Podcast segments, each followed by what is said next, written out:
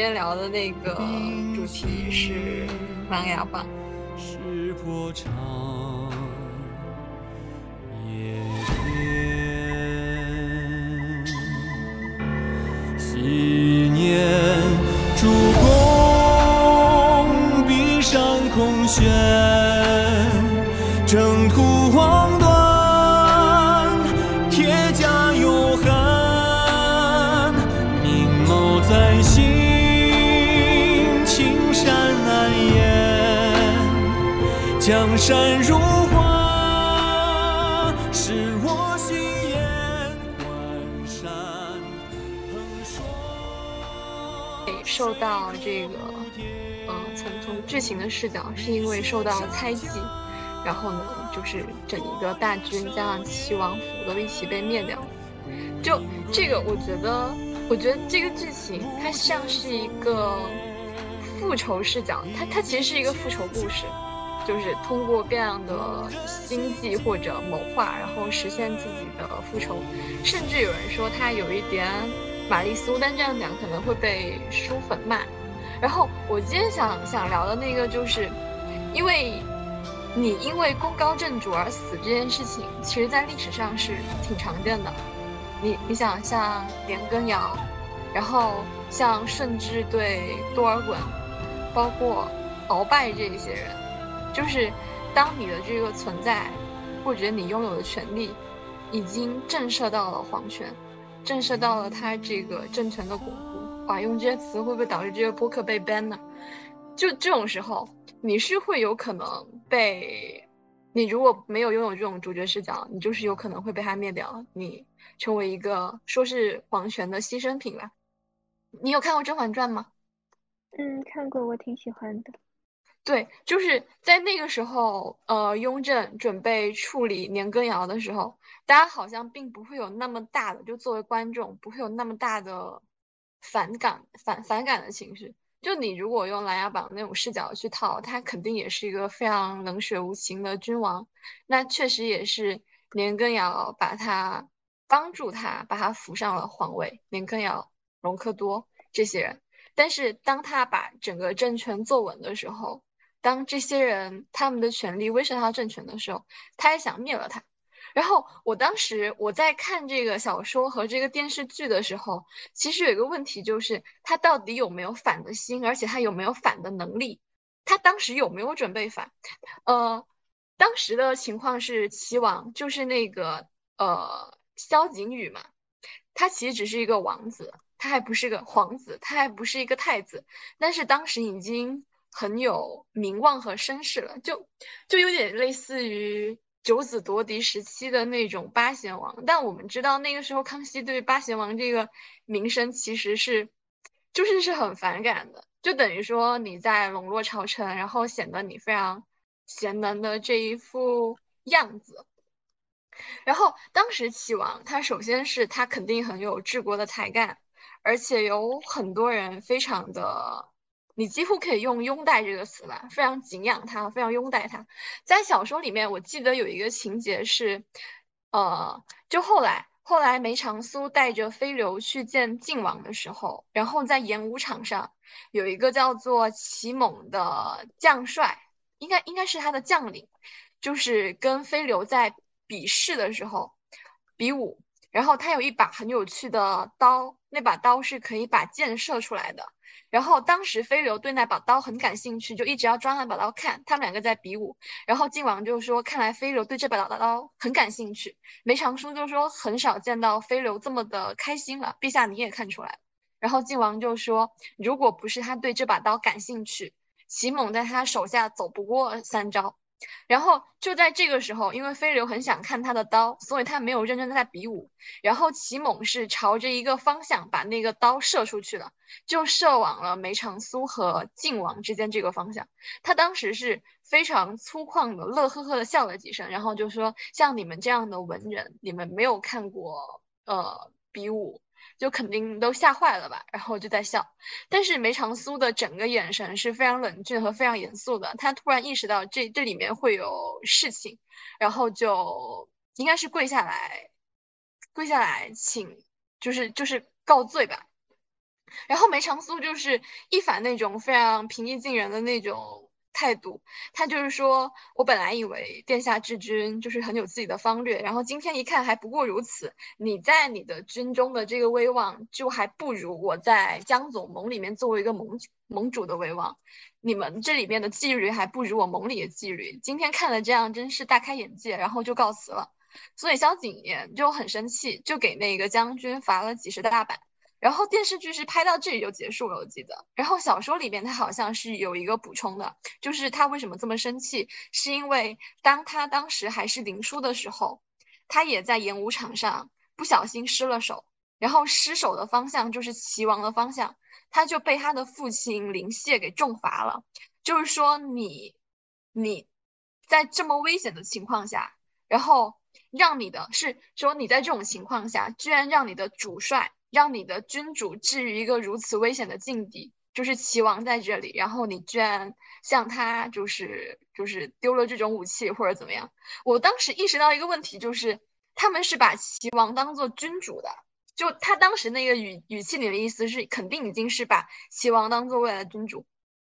但这种情况下，就是确实现在的大梁是有一个君主的，而且那个人不是齐王，而且齐王还不是太子，他甚至不是未来君主。后来从梅长苏跟其他人的那种交谈之中，他曾经也有表示过，说他当年很年轻的时候，就是想要为齐王效力，就想要呃，就非常的敬仰他这个为人，然后想要当他统帅之下的一名将帅。然后林燮他当时也这样想的。而且萧景瑜他是林月瑶的儿子，就是是是他的妹妹嘛。你把这个位置置换到《甄嬛传》之中，其实就是甄嬛呃《甄嬛传》里面年羹尧的妹妹华妃在后宫之中生下了一个孩子，然后这个孩子他还没有被立为太子，但是他的舅舅是功高震主的年羹尧，然后年羹尧把他奉为未来的君主，而且年羹尧还有一个非常天才的儿子。他不仅治军的谋略远胜于年羹尧，而且他在政治上也非常有才华。然后像这样一个人，就等于说我现在还当这个皇帝呢，这个皇帝我还坐着。然后我跟一个大将军的妹妹生了一个孩子，然后现在满朝的武官，呃，对，满朝的武官就以他为首嘛，他们就已经想要奉这个人为以后的君主了。这本来就是一件非常危险的事情，而且它这里面还有好几个点，一个就是蒙挚他本来是林燮的部下，然后当时是为了掩人耳目或者怎样的情况，在赤焰军就是出征很久之前，蒙挚就已经被排除出了明面上的赤焰军之外，然后去当了禁军，后来他也成为了禁军的统领。然后我们知道这个人首先武功是非常高强的。而且他一直对戚元军非常的忠心耿耿，即使他们已经满门被灭，然后齐王也已经覆灭这么多年的情况下，他依然都对于这一家人非常的忠心。然后后面也是为林殊出了很多力。然后后面林殊被召进宫的时候，有一个镜头是呃晋王晋王的巡防营，然后还有。蒙挚的禁军，蒙挚那天都没有当班，然后他去到那个城门下，然后就有人来问他说，就是宁将呃将军为什么今天要过来？他就跟他说，我这里离养居殿是最近的，然后我今天又不用上班，我站在这里了，我要做什么还不明显吗？就是已经很明显的跟他说，我今天如果他不能从宫里好好的出来，我就是要造反。而且当时霓凰也带了人马。在京的幕府的人马准备去救他，所以其实蒙挚他不仅在能力上，他有可能统领禁军，而且有赢下来的能力，而且他还真的有反的能力和反的决心。就是万一如果在宫里面，在可预测的情况下，对方出了什么事情，他是会去保卫他的。然后林帅，他肯定很早之前就看出了这个人，首先武功是非常高强的嘛，然后还有一个就是整个呃本领是很强的。你在这么早的情况下，把这么一个非常忠心的人踢出自己的队伍，然后安插到禁军里面，多年之后他成为了统领，这本来就是一件还蛮还蛮令人害怕的事情。那等于说，如果当时没有出事，林家是其实可以直接拥有一支最强劲的军队，然后还可以控制皇上旁边的禁军，然后他们还跟穆王府的关系非常的好。而且他们家的儿子本来就已经这么强了，天才少年。然后穆王府那边的女儿也是武艺高强，而且还是能够就后来嘛，后来可以镇领镇嗯镇镇守云南。但当时可能也可以看出来，就他们两个当时应该武艺都是比较强的。他们有一个联姻，然后呃严侯严侯和他的关系非常的好，就。其实当时应该大家都知道他对月瑶有这样的心思，而且他也有心要去扶持景宇，非常认可他的为人。然后更可怕就是江左盟这个事情了，就是江左盟，它里面好像有一些隐隐约约的时间线，就是说他统治凉州这么多年，然后一年比一年更好或者怎么样。你想江左盟像他这样的影响的。势力范围就是他本来就已经是天下第一大帮了，而且他可以制约到像双叉帮之类的这样他邻近的大帮，而且他的实力就是像天泉山庄这样的琅琊榜上排名第四的这种江湖的大庄，都完全是被他实力所碾压的。就后来的时候，嗯，天泉山庄被谢玉召进京城里面，然后就想要搞事情嘛。当时江左盟是派人一个个上门挑战，在这种挑战的情况下，他可以把他较劲经理的高手都打个一个月不能出门，然后呃，他们自己的武力值也是可以，就是就是双方硬对硬，江左盟是不会输的。像这样强的一个天下第一大帮，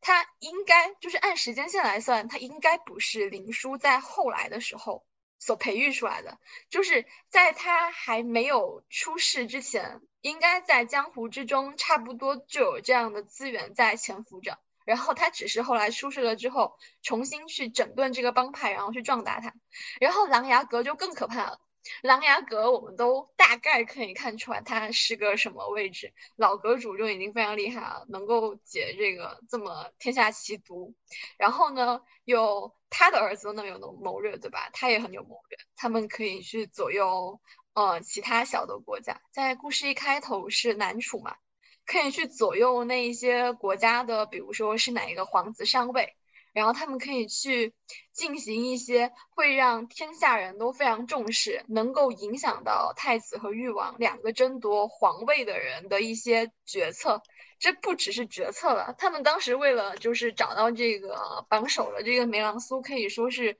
花了非常多的气力，以至于掉入了陷阱里。就他其实可以影响那个朝局嘛。而且一开始他们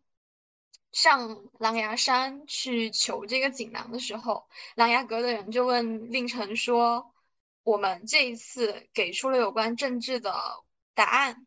那其实以后我们就免不了会被卷入政治风波了。那其实可以看出来，他们一直对于政治局势是有自己的观察和智慧的。他们一直没有开口，是因为不想卷入这样子的风波。然后令臣就说无妨，虽然问题出自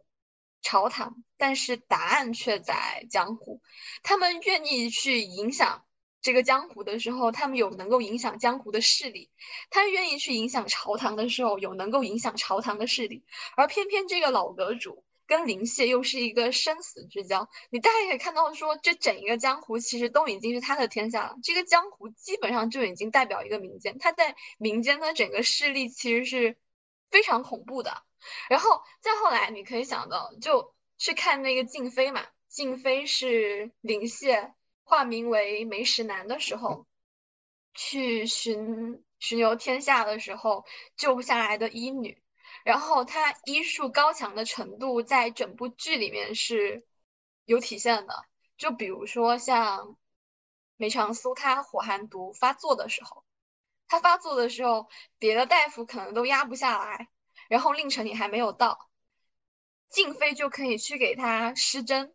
然后去压制他的毒性。而且这个女人还非常非常的聪明，就是聪明到了什么程度？就是当时，呃，有一本书叫做《祥帝记》，就是梅长苏借给萧景琰的。然后萧景琰把那本书提到了这本书，他就马上注意到了这本书，然后跟他借了这本书。就他的母亲静妃跟，他借了这本书。借完之后，从那个书的那么多的批注里面，就看到了有两个字。是梅长苏的母亲的闺名，而且他有做简笔。就这样子，他在没有见过这个人的情况下，他就已经猜测了出来，这个人可能是林殊。而且他虽然没有想明白说为什么自己的儿子没有认出他，他还是一直在叮嘱他说：“你现在身边是有孩子要扶持，呃，有朋友在扶持你的。多年之后，不管事成或者失败，你都不能忘记他一开始就扶助你的情分。而且他整一个人就是。”在他整一个人在《琅琊榜》里面是非常打能打的那种角色，就我记得有几个，我觉得他每一次出场好像都可以做很细的一个分析。就比如一开始的时候，像齐王就是全家惨死嘛，然后林月瑶，林月瑶她是呃皇帝非常宠爱的陈妃，然后上吊自杀。然后她是从灵府出来的医女，灵府是满门被灭。然后，呃，信阳长公主，她作为皇帝的妹妹，她当时也是没有能够保全自己的，就在殿前自杀了嘛。我这个其实我也没有想明白她为什么要自杀，因为像她后来留下那些人，像什么妙音坊、宫羽，还有十三先生，那些人叫叫梅长苏，叫小主人。然后他们的主人是是长公主，那长公主在京城之中这个势力其实也是非常恐怖的，就是这些她的眼线还有间谍。然后这些人在他们十是十二年还是十三年里面，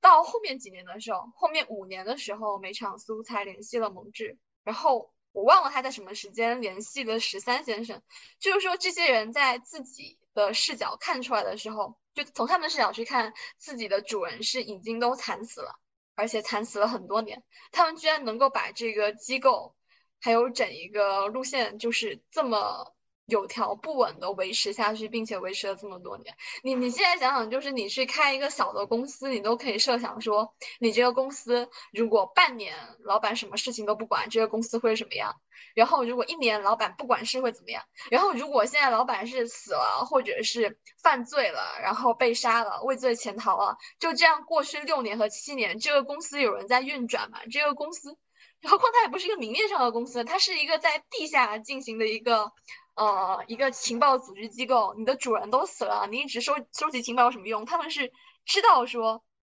知道说他的这个主人有一天还会回来。然后在这种没有人能够保全的情况下，静妃居然就是安稳无事的活了下来，并且在宫中抚育有皇子成年。萧景琰他虽然是很不受宠，但是他其实也有军功，而且他长得活蹦乱跳，没有被人毒死，也没有被人恨死。然后他的母亲也没有人被人逼死，像林月瑶已经被人逼死，然后上吊自杀在皇宫里面了嘛，就可以看出就是静妃这人是非常厉害的，而且而且大家会这样调侃说，呃，静妃有一千个心眼，加上萧景琰有七百五十个，就是说萧景琰是一个负二百五嘛，就是说他的母亲有那么多心眼，然后为什么遗传到他的身上什么都没有遗传到？我觉得是就除了靖王自己的。个人性格之外，有一个问题是他的培养路径。就一开始，不管是呃谢家，还是说他的母亲静妃，都是把他当做一个备选人选来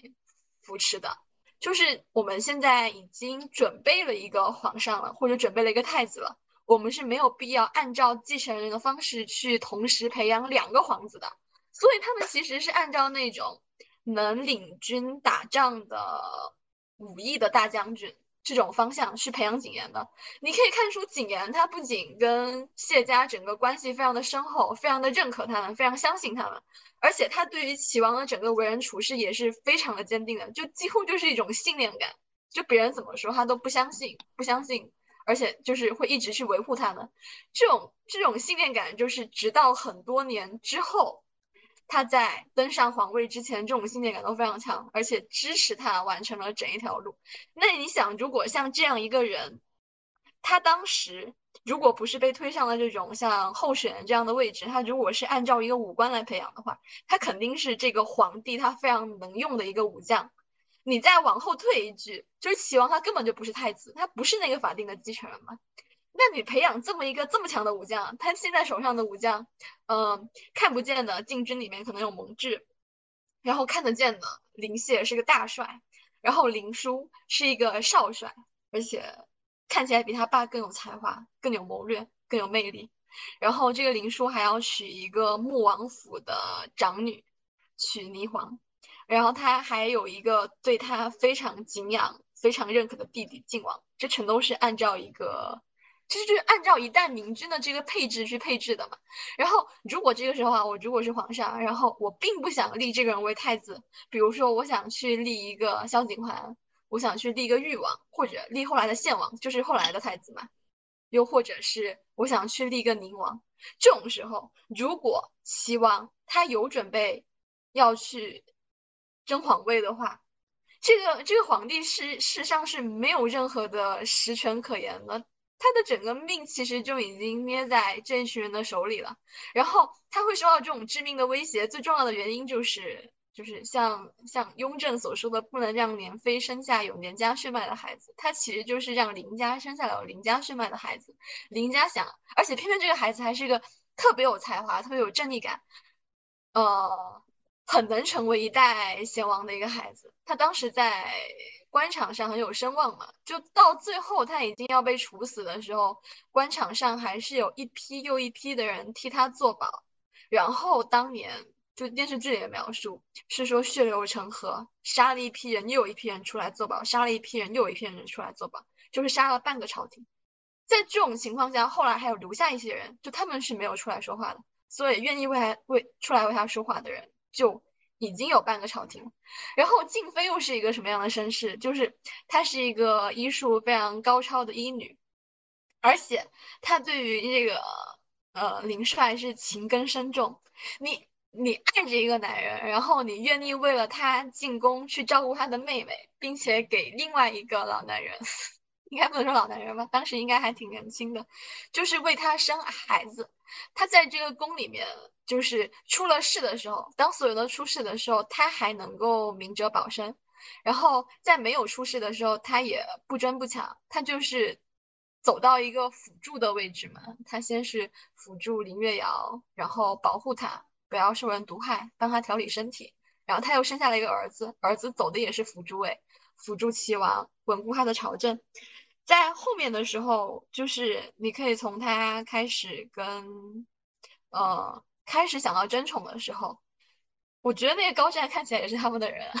就那个，你还记得他一开始争宠的时候是那个高湛，然后就跟，呃，皇帝就说，呃，您是直接回宫呢，还是去后花园走走，还是什么的？然后皇帝就去后花园走走，然后闻到了一个药香，他就跟他说，这这是静妃娘娘的。呃，药谱到后面的时候，静妃很聪明。就我感觉看电视剧的时候，感觉就是他很聪明。他从来不直接说他要什么，也不启发皇帝说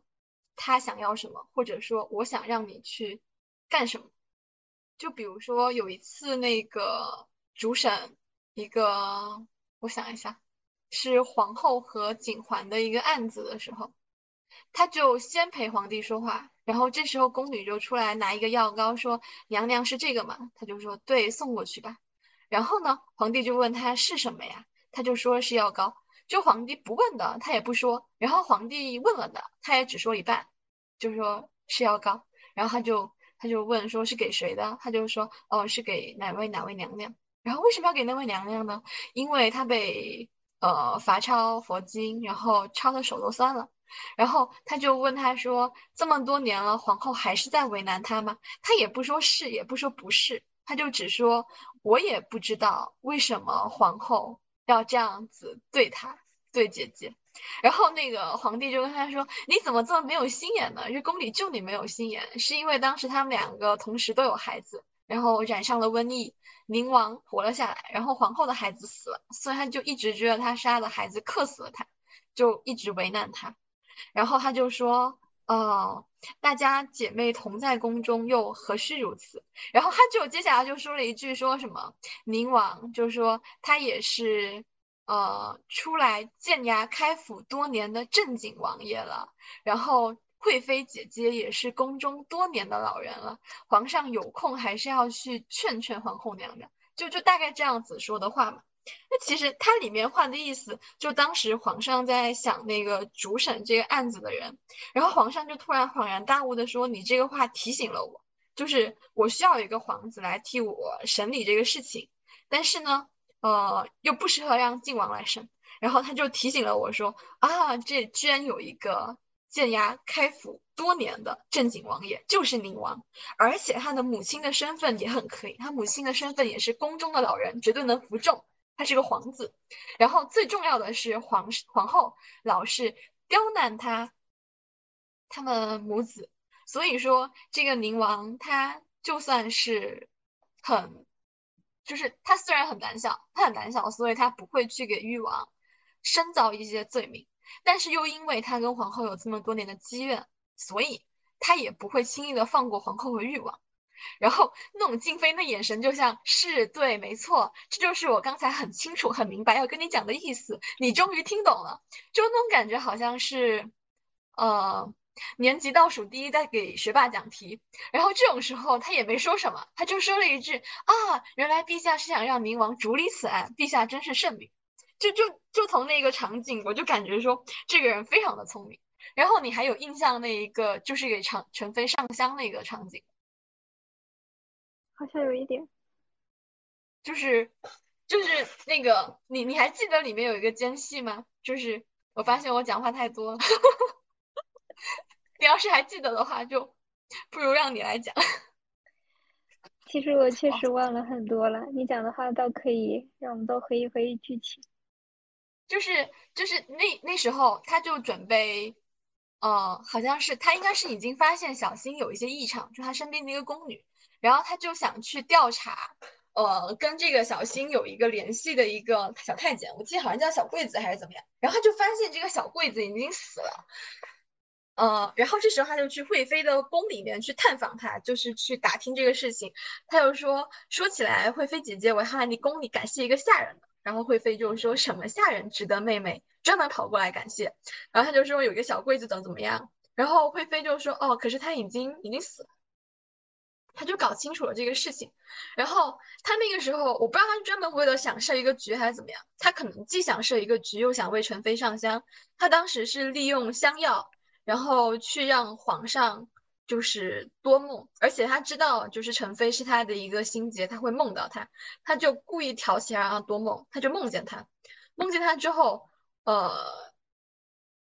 皇上就就是做噩梦嘛，他也不问他怎么了，就他他就想跟他，皇上就想跟他说他梦见了陈妃，皇上的话也只说一半，然后静妃也不接他的话，就让他放着那一半，然后。就只接那一半，就装傻，然后以至于后来皇上自己忍不住了，就把这些话全都给说出来了。然后他就，然后静妃就很委婉的提醒了他说：“姐姐可能是因为是孤魂野鬼，所以不肯离去。”所以皇帝就让他说：“你替我设一个牌位，就是私下去祭拜他，替朕。”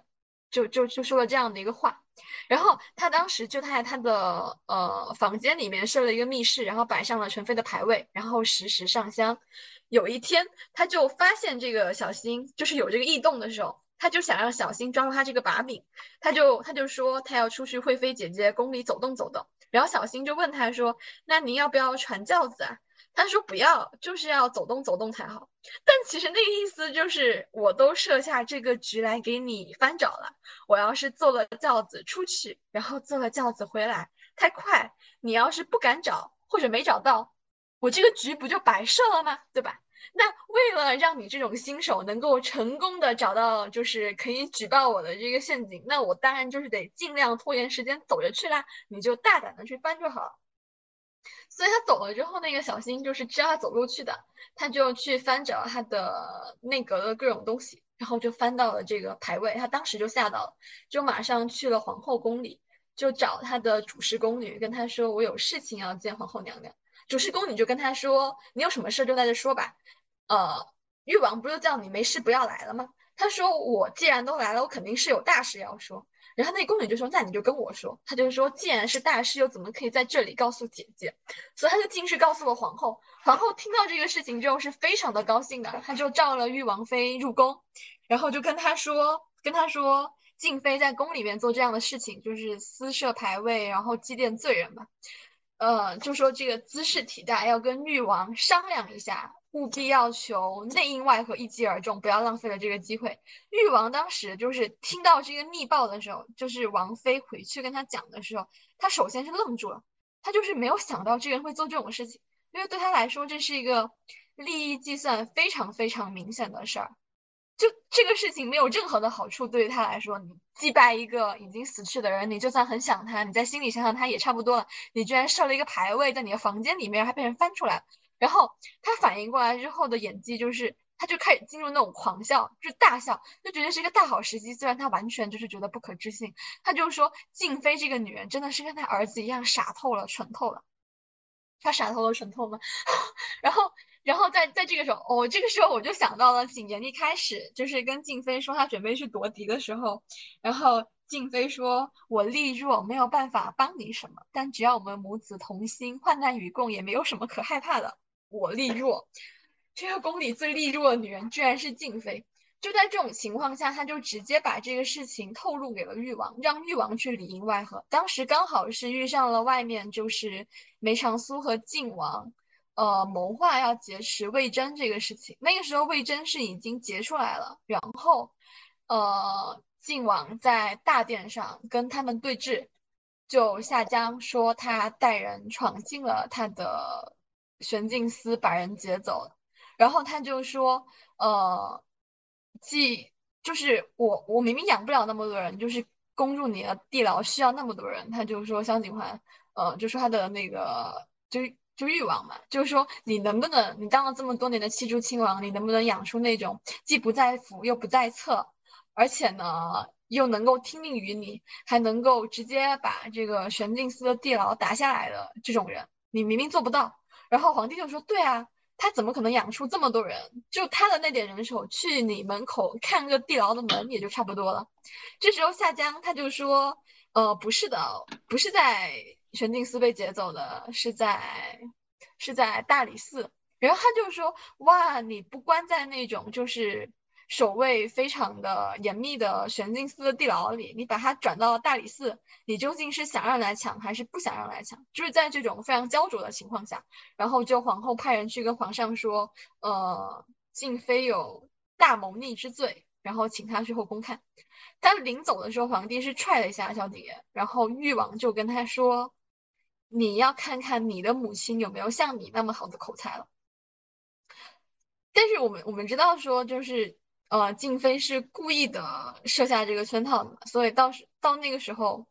呃，皇帝去到宫里的时候，一看到地上那个牌位，他就明白了，说是发生了这样的事。他首先问的第一句话，说是发生什么事情了，然后皇后就跟他说，他私设牌位祭奠罪人。然后他问的第二句是，那静妃怎么说？就是。他其实是想试探一下静妃有没有把他供出来。就如果你这种时候你觉得自己很冤枉，你肯定是可以说这是皇帝让我设的啊，你不能你不能就是把我抓起来，对吧？他就问他说静妃怎么说的？静妃有没有这样讲？他要去斟酌一下他要表述的方式，就皇帝要表述的方式。严皇后就说他自知有罪，被拿获之后就是始终无言申辩。然后这种时候的。这种时候，然后皇帝就说：“那他既然是闭门秘籍，那肯定就是很小心谨慎的。那到底是怎么被人发现的呢？”他就说是有一个宫女不忿于他这样的言行，然后前来正阳宫首告。然后这时候皇帝就很生气嘛，就说以奴告主是大逆，就要把这个宫女拉出去杖毙了。这时候静妃就。应该是磕头，他磕头，然后求皇帝说，能不能斗胆请求把这个宫女给他自己一个人处置。这个时候皇帝准了，然后跟他说你不准侵扰。如果这时候严皇后她足够的聪明的话，她应该可以发现说这里面有很大的问题，就是首先有个人告他，然后这个人皇帝要杀了，然后他不让皇帝杀，自己还保了下来。保下来之后，皇帝跟他说：“你不要轻饶。”这很明显，这个态度是要保清妃啊。但我发现皇后她完全没有意识到这一点，她就是想要把她把这件事情给她死死的咬住。他就说：“呃，他是有罪的，就不能这么姑且处置。”然后皇帝就问静妃说：“你是不是知道你有罪？”静妃就说：“我是有罪，呃，我故。”不惑于一时的故旧之情，虽然没有蔑视皇威之意，但是终究还是不合宫中规矩，就请陛下赐罪。然后他就说：“你这还说是有罪，你分明就是不知，就罚了他一个禁闭嘛。”然后这时候严皇后还是很不服气的，就说：“就只罚这么一点点的事情，然后这个事情明明这么大，对吧？这事情居然就这么过去了。”然后皇上是很生气的，跟他说：“那不然你还要怎么样？你要找一根？”白绳勒死嘛？就你有你有猜测过林月瑶是怎么死的吗？就是跟谁比较有关系？那个陈飞，这个倒是没有猜测过。就是我看到这里的时候，我觉得陈飞当年的死跟严皇后是脱离不了干系的。你记不记得那个梅长苏？就是第一次严侯爷准备去埋一个引线，然后去。炸掉那个年终违纪的时候，然后梅长苏发现了这个事情，他去家里面跟他商谈，然后他就跟他说，严皇后这一次病得很蹊跷，就如果是太子那边的人，他能够对他下药，那肯定就是直接要了他的命，不会让他只是这么轻松的，就是病几天。那既然你能够给他下药，然后又只是病几天，你就不是真的想让他死。皇后平时又她执掌后宫很多年嘛，她其实是。很小心谨慎的人，那什么人最有可能给他下药？那其实就是他自己家里的人，比如说他身边的宫女，其实对严侯爷也非常的敬重，然后知道说他们不会对皇后怎么样，或者严侯爷本能本来就能够控制这些人，让他给自己的妹妹下药，就最有可能是严侯爷。他就说，呃，因为她是你的胞妹，你还是不希望炸死她，就是给她下了药，让不能参加年终违纪。然后那时候严确讲的一句话是。他虽然罪孽深重，罪孽深重，然后在这里，皇帝又跟他说了一句，说难不成要找一根白绫勒死吗？我觉得这两个点合起来猜测，我觉得严侯爷说那个罪孽深重，可能是因为当时，当时虽然皇子有就是被怀疑叛国之罪嘛，但是妃子不一定非要死的呀，就其实皇帝还很宠爱她，不一定要死的，就很有可能就是严皇后带人或者是派人去。逼死了林月瑶，然后用这根白绫把他逼得上吊，所以他说他罪孽深重。林月瑶跟他，林月瑶是严侯心爱的人，然后严玉京也有说他的父亲跟他的这个姑姑是多年失和，我我当时大概是这么猜测的。就在这里的时候，严皇后其实就已经吃了个哑巴亏，就是在这个排位的事情上，而且临走的时候。皇上其实还说了一句话，就说你这里乱糟糟的，自己收拾。这其实意思就是你赶紧把这牌位给我摆上去，然后你再接着拜嘛。他后来拜的时候都已经很怎么说，很很光明正大了。在后面的时候，就各种，比如说他后来跟小叔在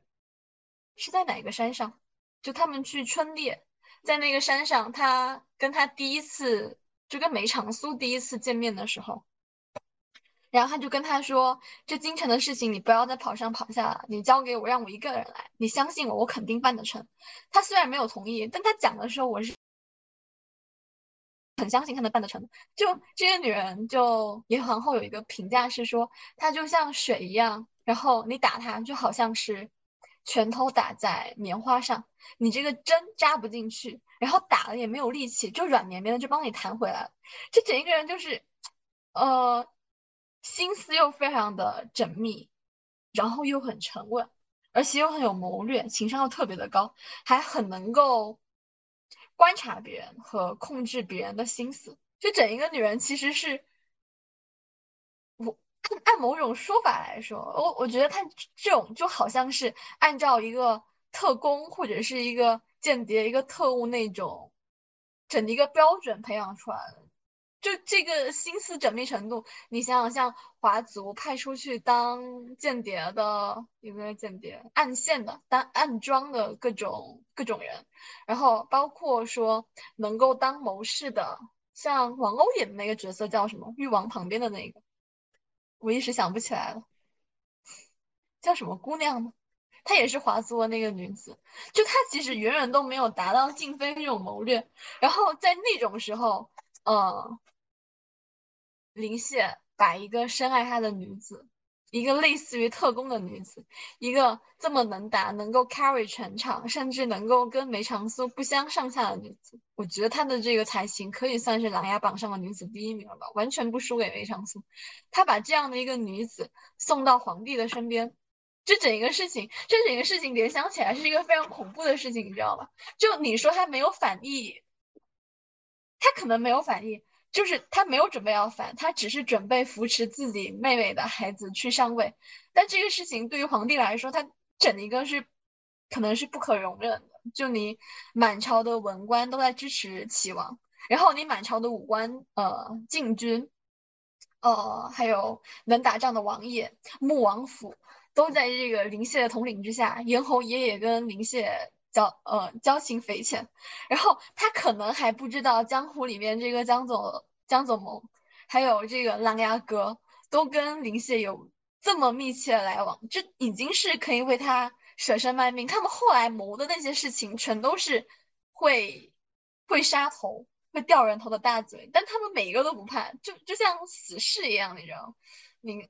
满朝文武都是他的人，然后江湖之之下也是他的人，而且他们家不管是作为主帅的林谢，还是作为少帅的林殊所接受的教育，他们都已经把一个没有成为太子的一个王爷当成了他们未来的主君。然后你又想想，这个当时这个皇上是怎么上位上来？他其实当时也是造反造上来的呀，就林谢还有咽喉。他们两个人造反把他造上来了。你如果今日他们不满他的统治，要把他，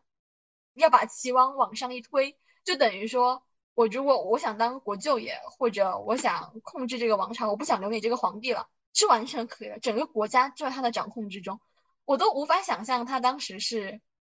没有想反，还是就是不知道怎么的，自然而然就有了这么强的。掌控整个国家的能力，但是你要如果就是去判断说他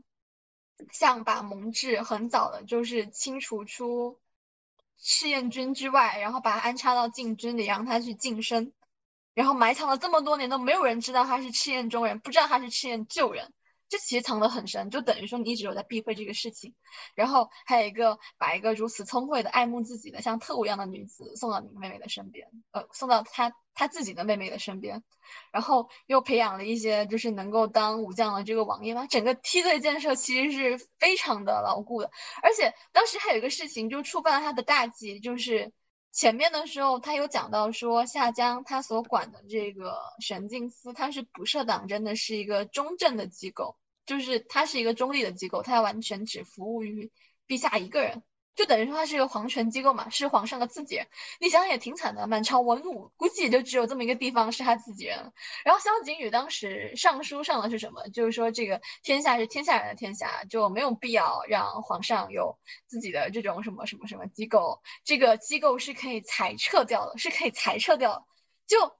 他如果他自己已经是他当上了太子这话，我觉得好像还不太适合说。他如果自己当上了皇上，然后他说我是皇上，我不需要自己的势力，对吧？我也我我我就把这个机构裁撤掉，那是他的事情。那现在是别人在当皇上，然后他让他说你把你的自己人给他撤掉，然后就就留下天下人就好了。你这话听起来好怪，你就你就像说现在就算是开公司嘛，公司就是如果是老板，他一般也会把那个财务大权紧紧的握在自己的手里。你别的不说，你这个管财务的人，你这个做会计的人，这个钱怎么流动的，你肯定是要我是要我自己的人，是要我能够。直辖我可以直接管的人，对吧？但是他就跟你说，你不要用你的自己人了，这个公司是所有人的公司，你怎么能这样呢？你就把这个自己人给他裁掉吧。然后你作为老板，你怎么想？你是说，哇，好啊，你让我把这个财务部让出来，你让我把自己人撤了，然后你自己呢？你自己什么人事部啊，然后什么公关部啊，哪里都是你的人，对吧？就满朝文武看起来已经都是你的人了，然后你这个时候还非要给。把我的人给他裁掉。所以我觉得，我觉得皇帝未尝。就有可能啊，有可能他觉得他们根本就不冤枉，他有可能觉得他们就是要造反，他已经把我逼到这个地步了。皇帝不如不做，如果不杀你的话，就算你是我的儿子。但也有可能，就算我真的不觉得你要造反，但是你现在就是这种如日中天的这种程度，你在这种满朝文武之中这种观点的程度，你们所连接的程度，已经威胁到了我对整个政权的统治。你们是必须要死的，这个东西我是必须要瓦解掉的。那就没有对错可言了，这里面就已经没有忠、没有义、没有情可以说了。就在这种绝对的权力面前，就像就像雍正拔除掉年羹尧的时候，是因为年羹尧真的要反了嘛？就只是从《甄嬛传》里面去看啊，他都没有要反啊，他只不过就是自视功高。然后我在等皇上的时候，我要个椅子坐，对吧？我夹菜的时候，我就是想让我的呃。我想要皇上的首席太监帮我夹菜，然后我就是看不得皇上冷落我的妹妹，去宠幸别的女人，我就是要皇上对我的妹妹很好很好。他也就是这种请求嘛，对吧？我要坐着，然后我要有人给我夹菜，我要你去我妹妹的宫里嘘寒问暖。他有要反吗？他没有啊。但尽管如此，他也不敢让年妃生下有年事血脉的孩子。但这是跟正史不符啊，正史上就是。雍正其实是非常的宠爱年妃，而且是等到他去世之后才去处理那个年羹尧的嘛。那就是一样的视角，我们在《甄嬛传》中是可以理解皇上为了保全皇权，然后去拔除掉一些威胁到他政权的人的话，就放到放到《琅琊榜》里面，我们为什么就不能理解了？我觉得，我觉得这个故事，但我看起来也很也很舒适，也很爽。就我很喜欢前面梅长苏各种谋略，然后把什么户部、吏部各种人给他拔除掉的这种这个过程，就是这个过程。但是，但是这个事情在皇帝看来，他我觉得就是另外一个故事了。就我们作为观众来说，我们很喜欢梅长苏，然后他是一个很有爽感的复仇的故事。但作为皇帝来说，他不一定就是这样的，他。真的就可能就是前面就是过得很憋屈，到那个时候夏江，如果他知道说，呃，其实赤焰军他是被冤的，他不一定真的就是准备谋反、准备造反。他在北境并不是说已经有意开始就是造反的时候，但是他知道说夏江和谢玉，如果他知道知道他们来这么一出。可以在他们，其实你要想，他如果要在京城里面把这个军队和齐王拿下，根本就是不可能的。你首先只要林谢带着军队进京中，然后你这个禁军是完全没有办法跟他大军去对打的。你只要想要动林谢，你不就是死吗？你这个皇帝就不要当了。然后如果你想动齐王，林谢、林殊。晋王、穆王府，哇，这些人他一个都不会让你动手的，那他们到时候肯定就是像当时保梅长苏一样，就是说你担心我造反，我不是造反给你看吗？如果你这时候想要动齐王，他们搞不好他们也会造反给你看，就大不了是换一个皇上嘛，他们有这个实力，也就只有趁着，呃，赤焰军去到北境，跟大禹打了仗，而且还在休息的这个间歇之中，然后像。谢玉这种人才有可能通过设伏把这支军队给他灭了，然后在没有军队护佑的情况下，当时萧景琰又带军去东海了，就是他是不在京中的，在这种情况下才能以那么雷霆之速把齐王拿下。如果这几个人，这三个人，那是这三个人其实有两个人不在京中，所以齐王被拿下了。这三个人只要有两个人在京中，这个局面都。完全不会是这样子的，你感觉呢？呃，我感觉这个分析非常有道理。就是前面的话，就是说到说林谢的势力其实已经到了一个非常夸张的地步嘛。就呃，朝中都是他的人，然后呃，还有就是不管是这个现在可以看到的人，或者是。未来的这样的一批，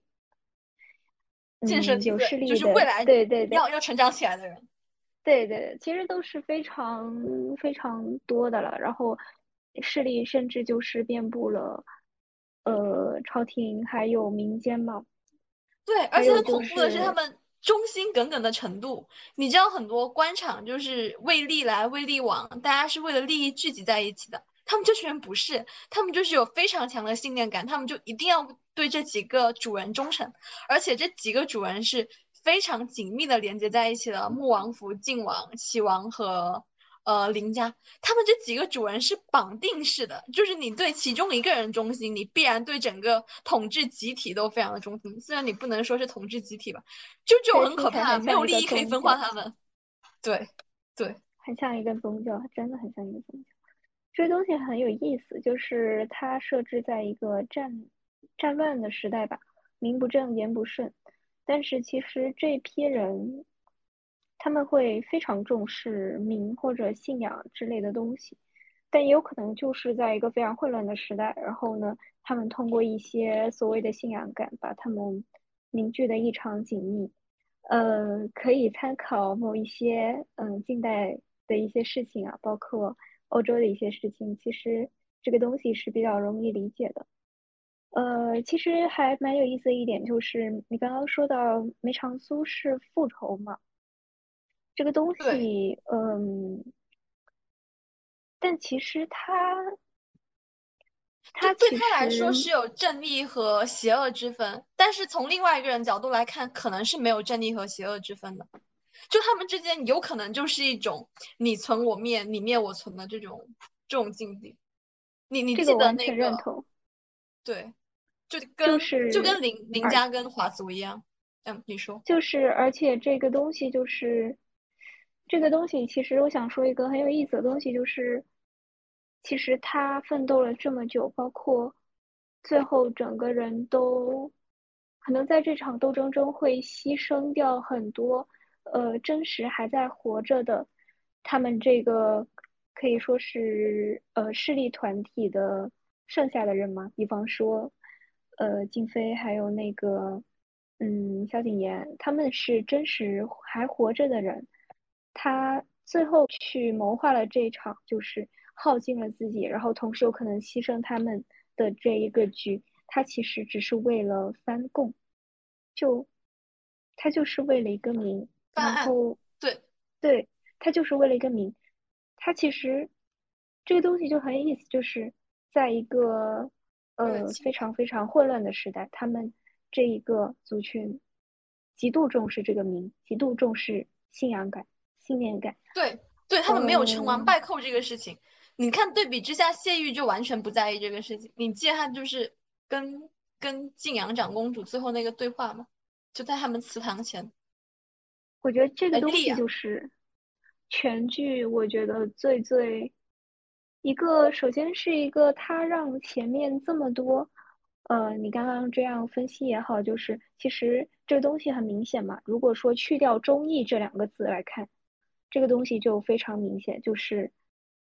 呃，一个人以非常夸张的方式去掌控朝廷、掌控整个国家，这个东西其实感觉就是。已经到魔魔幻到一种程度，因为他的势力真的已经大到一种程度，感觉都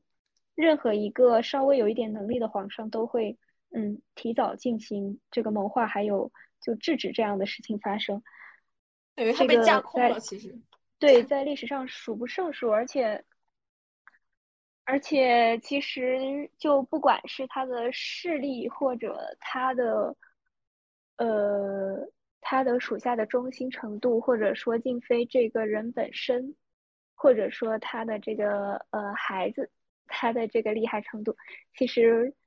就是感觉已经比较的超乎一个现实了吧？就感觉说，整个族群都是人中龙凤，然后每个人生下的孩子都是基因彩票，已经是一个非常玛丽苏的设定，这个绝对是这样。但是他还是必须去。呃，怎么说？让他们处于一个看似弱势的地位，然后最后翻过来，然后才能显得这部剧有看点。对，没有中意，这个这部剧完全就不就是讲不下去啊。对，就是拿中意这个绳子紧紧的勒着，然后呢，使得说，哎，他对他们这个东西也有了依据。不管他们做了什么什么什么的事情，毕竟他们是忠的。呃，其中有几个点吧，我觉得首先功高震主这个事情嘛，这个东西就其实已经历史上数不胜数，并且呃，很多的这个，不管是开国将军呐，还是什么，都会注意说，如果我要自保的话，我必须，嗯，在我有了一定的功绩之后，我去选择，呃，告老还乡啊，或者说，呃，主动到偏远的地方，或者，呃，就担任一个虚职嘛，对，放下实对对对，或者说，甚至是如果你真的是衷心想报国。你不会为了说我自己以后怎么样有所保留的话，那我甚至会觉得说，那我拼尽全力去杀这个敌，去立这个功，然后我是为了百姓而立，然后最后我知道我自己的结局，但是我还是愿意赴死。当然也会有这样的人。那这个东西其实已经是呃一个非常普遍的事情了。然后对于至于这个权力斗争的问题。呃，其实皇帝甚至就是对于皇子的封地都要去进行一个分化嘛。其实非常明显的就是忠义这个东西它是否可靠。全剧已经把忠义魔幻化到了一个非常非常疯狂的地步，但现实生活中就是人心百态，民心似水。你的兵什么就是其实有时候势大于人。凡是你有这个事，你想反的时候，你就能反。忠义，对他真的是忠义，他还是要把这个人安插到你身边，他就是要管你的禁军，管你的后妃，也就是要让你有这样一个皇子，这也太可怕了。就是这个忠义，就而且什么叫做忠义？是因为我不想当皇帝，但是我想当皇帝，我就肯定能当皇帝，对吧？对呀，就是他其实如果当你身边的皇帝没有其他的，没有决策权，然后。呃，当他的势力低于你的时候，你做一件事，你只要说我是为了忠义而做，那这件事是否就顺理成章？那我总有各种各样的名头去安插上去，让我这件事看起来像是非常忠义的、非常说得通的。那这个时候，是不是这个皇帝就名存实亡？其实我觉得是这样子的，就是他已经到了一种我要当皇帝就可以当皇帝，我只是让你在当皇帝，然后你当皇帝期间，我已经选好了我自己的皇帝，而且我后面培养的这批梯队都会选择他为皇帝，就等于就是说你只是一个暂时坐着皇位的一个吉祥物嘛，这不就是 这样子吗？感觉起来，那这个还挺有意思的，就是他现在要培养这个齐王，那。呃，如果如果齐王跟林家不和，或者说，呃，他看不惯林家，想要把林家给踹掉，还是什么样的？这个东西是不是又还挺有意思？对，这种就有点像雍正和隆科多那样子的关系了。就在《甄嬛传》里面，隆科多是因为就是他自己的姐姐的孩子没有生出来，然后。就是没有生出来嘛，然后就是这个太后生了这个儿子，然后寄养在他姐姐的膝下，所以跟他们关系很好，他就要扶持雍正上位。但其实齐王在现在这个时候，他肯定是不能，就是他不是不能把林燮踢开，他本来林燮就是本来本来就是他最大的助力，最大的助力的那一部分了。但是如果他上位之后，然后他成了皇上，他是不是有可能，就是林燮和林殊有没有可能成为一个类似于说像？呃，隆科多这样的角色，我觉得萧景宇这个似乎也是林谢扶上去的。什么？你说什么？就是梁王似乎也是林谢扶上去的，是造反扶上去的。对，他就是上一个齐王。萧景宇这个，你有没有觉得很像，就是那种很理想化、特别理想化的人物，像是那个。大禹治水那种大禹，这个名字就特别像，他是一个理想化的、完美化的一个贤王，就是他全身没有任何一个缺点，就完全就是光芒四射，然后他才是真正的玛丽苏，好吧？他特玛丽苏，我觉得 就什么都有嘛，开挂，然后他人品也很好，就就所有人都非常对，林殊也是啊，京城呃什么金陵城里最明亮的少年，那些人都那么讨厌他了，你说像献王就是那太子，还有像誉王。他们这一家人在的时候，他们全都是这个京城里面最边缘的皇家贵族，谁还能想得起还有他们这些皇子？但他们提起萧景，呃，萧景玉也是再也不会有像萧景玉那样的人。然后提起林殊也是啊，什么金陵城里最明亮的少年，就大家都对吧？哇，那林殊还紧紧握着太皇太后这张免死金牌。如果林殊当时在京里的话，太皇太后肯定不让他死的。就对，但但是。在林殊已经掉了大半条命，然后我们就是命不久矣这种情况下，他还是有。这么大的能力，就是默默的进京，然后翻云覆雨，然后自己选的一个皇帝把他推上去，这已经就是半条命都没了。你要是他当时林殊，然后他当时留在朝中，他父亲被灭，然后呃齐王被杀，太皇太后拼死保下了他，他其实在他他命还还很足。然后如果如果他们家什么事儿都没有。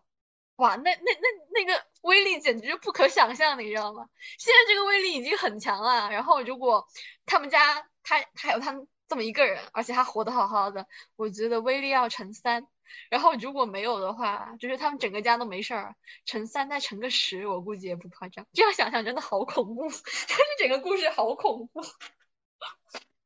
其实就是感觉说前面的势力已经到了一个。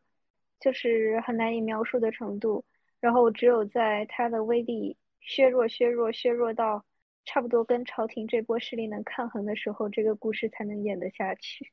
就是在暗了暗暗流涌动之下，我我发现，我觉得整部剧看的最爽的就是从就是七八集开始，就各种人拼命要去杀他，都杀不了他，然后拼命被他反杀，然后各种人就被他玩弄在鼓里，然后就是各个部的牌子一个一个被他丢下火坑里，然后被他烧掉。那阵子的时候是最爽的，就是就是那种打遍天下无敌手，然后来一个我杀一个那种感觉。最开始的那种时候，就感觉他整个人就是还有那种寄情于山水那种意思，就是。装着说是来京城养病的嘛，就还满公子哥，那不好玩。然后也看到霓凰就颇为伤感，也不好玩。然后到最后那几集的时候，就是他已经要就是沉冤得雪了，然后就处理一些剩下的政务的时候，也不好玩。就最好玩就是他在那里翻云覆雨，然后躲在暗处，没有人打到他过他，那种那种感觉最爽了。我觉得他迎合了观众的某种爽爽感，你知道吗？就是观众就喜欢看这种暗爽的剧情。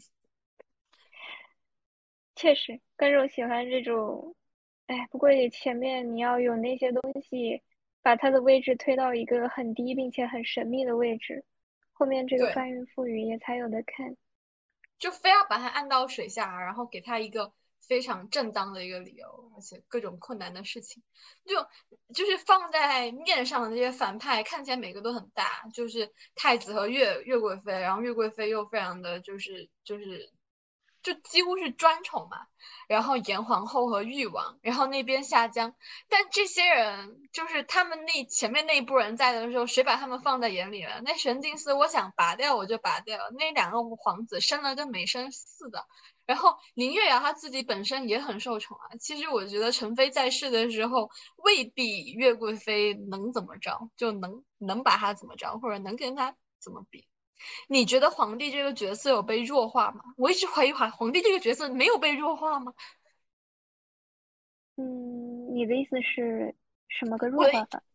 就是我的意思是，就是从他这个剧情设置，有几个人是非常伟光正的一个，就是大大人物的形象。林谢肯定是一个，就是一个。很有才华又很有才情，而且非常的仗义又乐于助人。就你武功高强就不说了，然后什么带兵的谋略也不说了，他诗书什么什么的你也不说，而且他长得肯定也很帅，对吧？对吧？你以前长得是那么像你父亲，然后他儿子就是金陵城里最明亮的少年，但这个父亲当年就是金陵城里的太阳，这也没有关系。然后呢，又有很多人爱慕于他，然后呢，他还能去什么去琅琊阁，然后跟当年老阁主就是连打了几天几夜。然后成为莫逆之交，然后江湖上有那么多势力，反正这人肯定就是一个非常聪明、有胆识的一个，你可以说是他类似一个天选之之子吧。就你放在一个学校里面，肯定是校草级别的人物，然后放在人群里面，也绝对是那种人中龙凤。然后严侯就更不用说了，对吧？严侯那个他故事里面有一些铺垫嘛，就是他当年就是一个人，然后什么去去到跟别的国家谈判。然后就是把那个一个人就是退兵，那其实整一个人也是很很厉害的，然后也是非常有情有义，而且看得出来颜红也很帅，对不对？反正这两个人都是人中龙凤。然后当时他们选中了一个兄弟，这个兄弟是个好兄弟，他们之间是过命的交情。然后呢，你也可以看出来，当时的老皇帝根本就没准备选这个人当太子吧？就他当时也不受宠，对吧？然后什么被罚了，还是林谢什么拼死相保，然后要被杀的时候也是他们两个拼死相保，然后最后把他扶了，坐上皇位。这这跟他们就是一个好朋友，你这种感觉就好像是说。你就是说一个一个很厉害的人，然后他会找到一个特别烂的人做朋友嘛？又或者说一个很厉害的一个女生，她会找到一个很差的男生做她男朋友吗？然后这种感觉之下，就是林谢和严侯两个人中龙凤，然后他们跟一个人成为莫逆之交。这个人他他肯定不能要脑子没脑子，然后要眼力劲儿没眼力劲儿，然后要要比武不能比武，要做事不能做事，啥都不会，是一个废物吧？就是能跟他们两个相匹配下来的，然后让他们觉得他应该成为天下共主的，那怎么着也得是跟他们差不多有有脑子，跟差跟他们差不多有胆识，然后跟他们差不多有谋略这样的一个人，而且这个人的眼力呀，或者说他的整个视野。